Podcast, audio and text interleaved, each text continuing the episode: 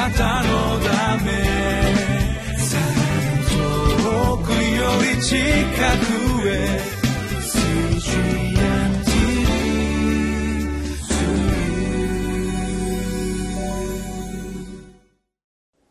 皆さんこんにちは。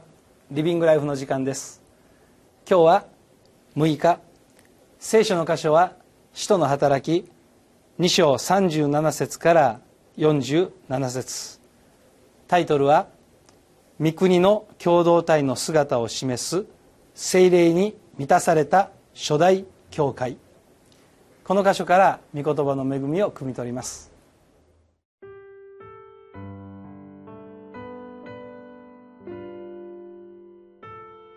使徒の働き2章37節から47節。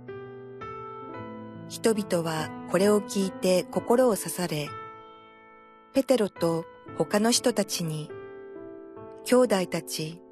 私たちはどうしたらよいでしょうかと言った。そこでペテロは彼らに答えた。悔い改めなさい。そしてそれぞれ罪を許していただくために、イエス・キリストの名によってバプテスマを受けなさい。そうすれば、賜物として聖霊を受けるでしょう。なぜなら、この約束は、あなた方とその子供たち、並びにすべての遠くにいる人々、すなわち、私たちの神である主がお召しになる人々に与えられているからです。ペテロはこの他にも多くの言葉をもって証しをし、この曲がった時代から救われなさいと言って彼らに進めた。そこで彼の言葉を受け入れた者はバプテスマを受けた。その日三千人ほどが弟子に加えられた。そして彼らは人たちの教えを固く守り、交わりをし、パンを裂き、祈りをしていた。そして一同の心に恐れが生じ、人たちによって多くの不思議と印が行われた。信者となった者たちは皆一緒にいて、一切のものを共有にしていた。そして資産や持ち物を売っては、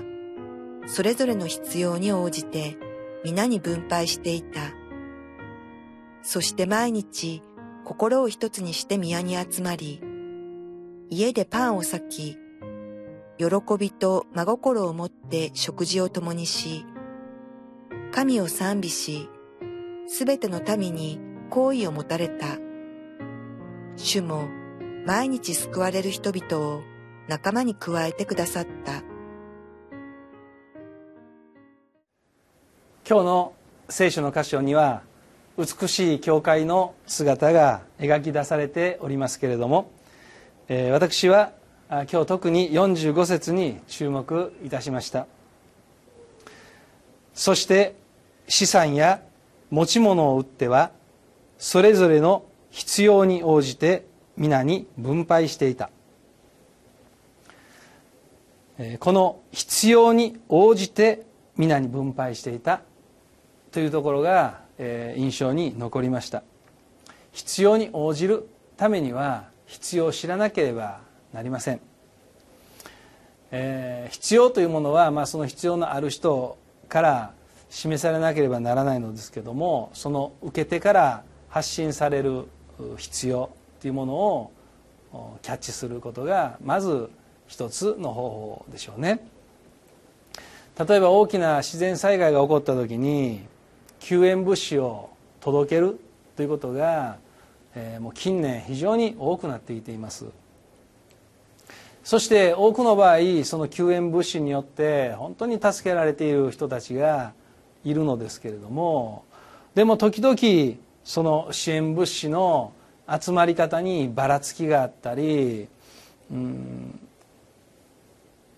まあひどい場合には救援物資とはとても呼べないようなものが送られてくる場合だってあるということをニュースで知ったことがあります。到底その季節に間に合わない医療が送られてくる。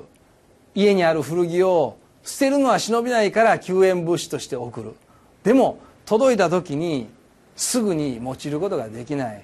まあ、そういったことがあったりします、えー、物は送っているけども必要に見合わないものは必要に応じたものとはなかなか言い難いですね。またこういうケースもあるんです。与える側からその必要が生じる場合、えー、私は以前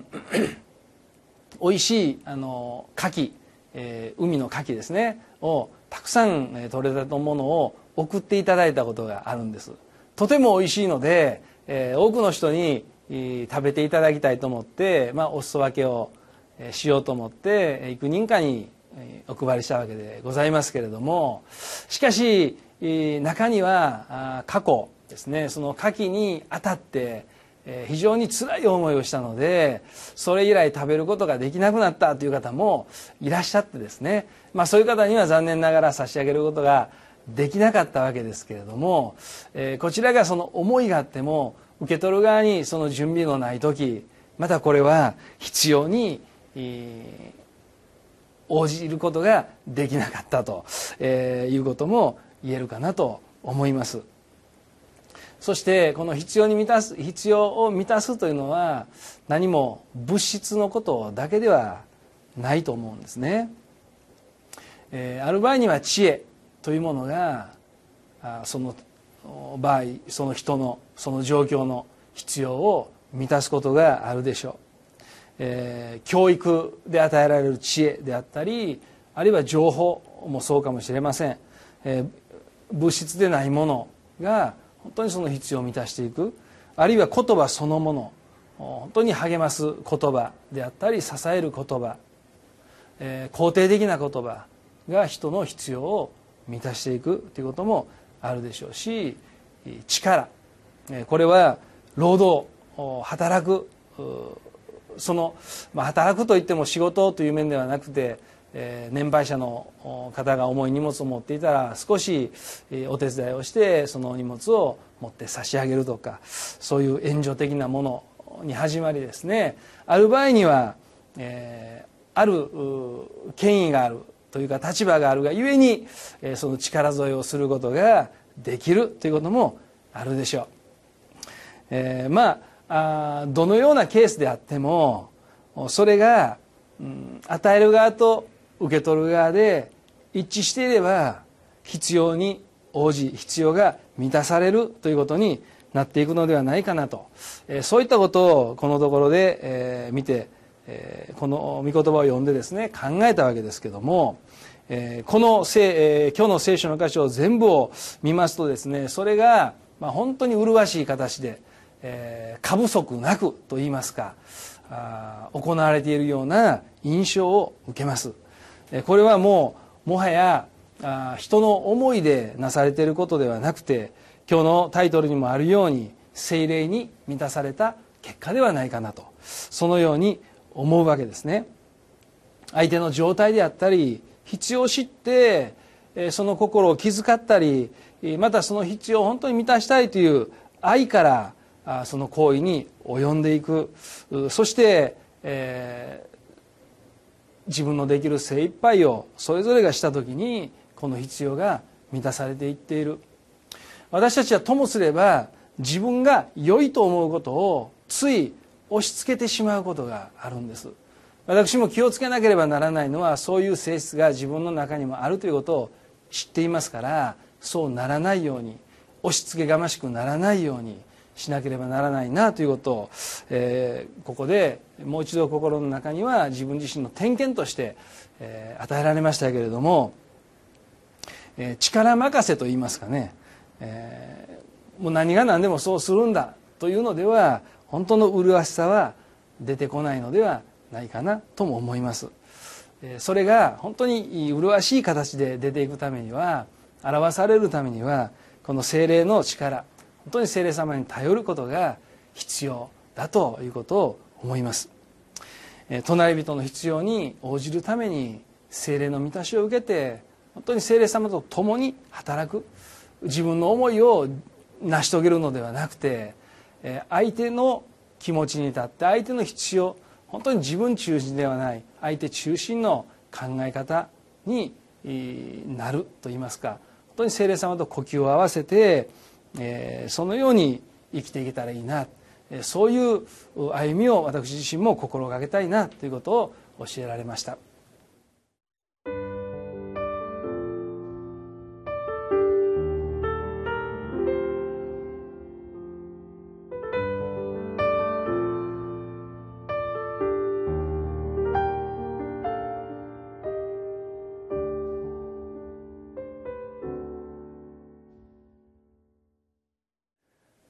たとえ良いものを持っていても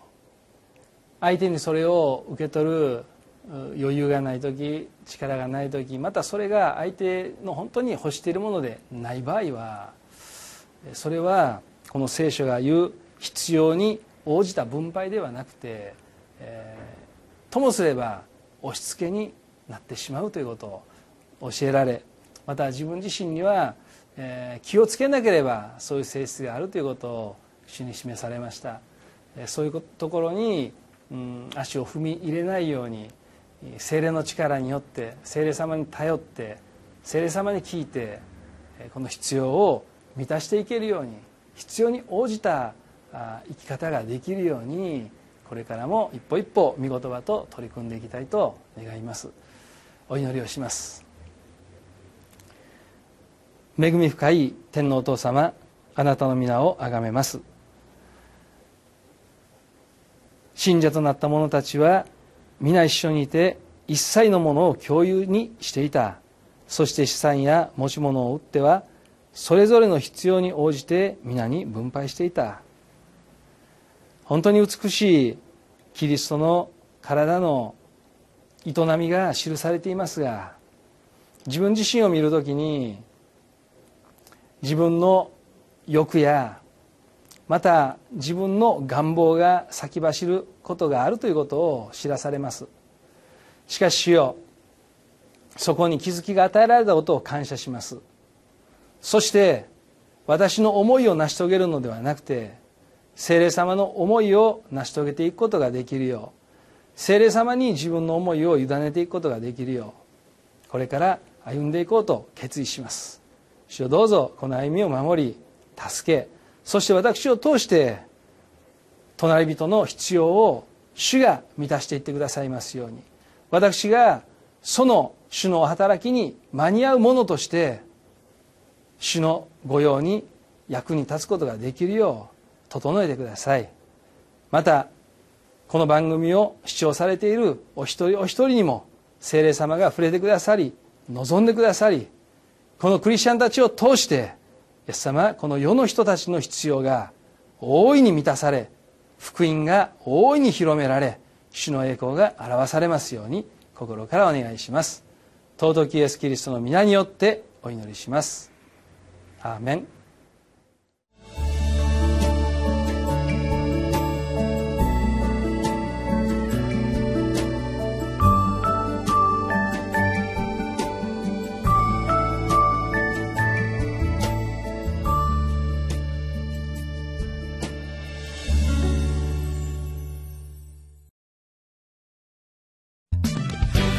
たのため。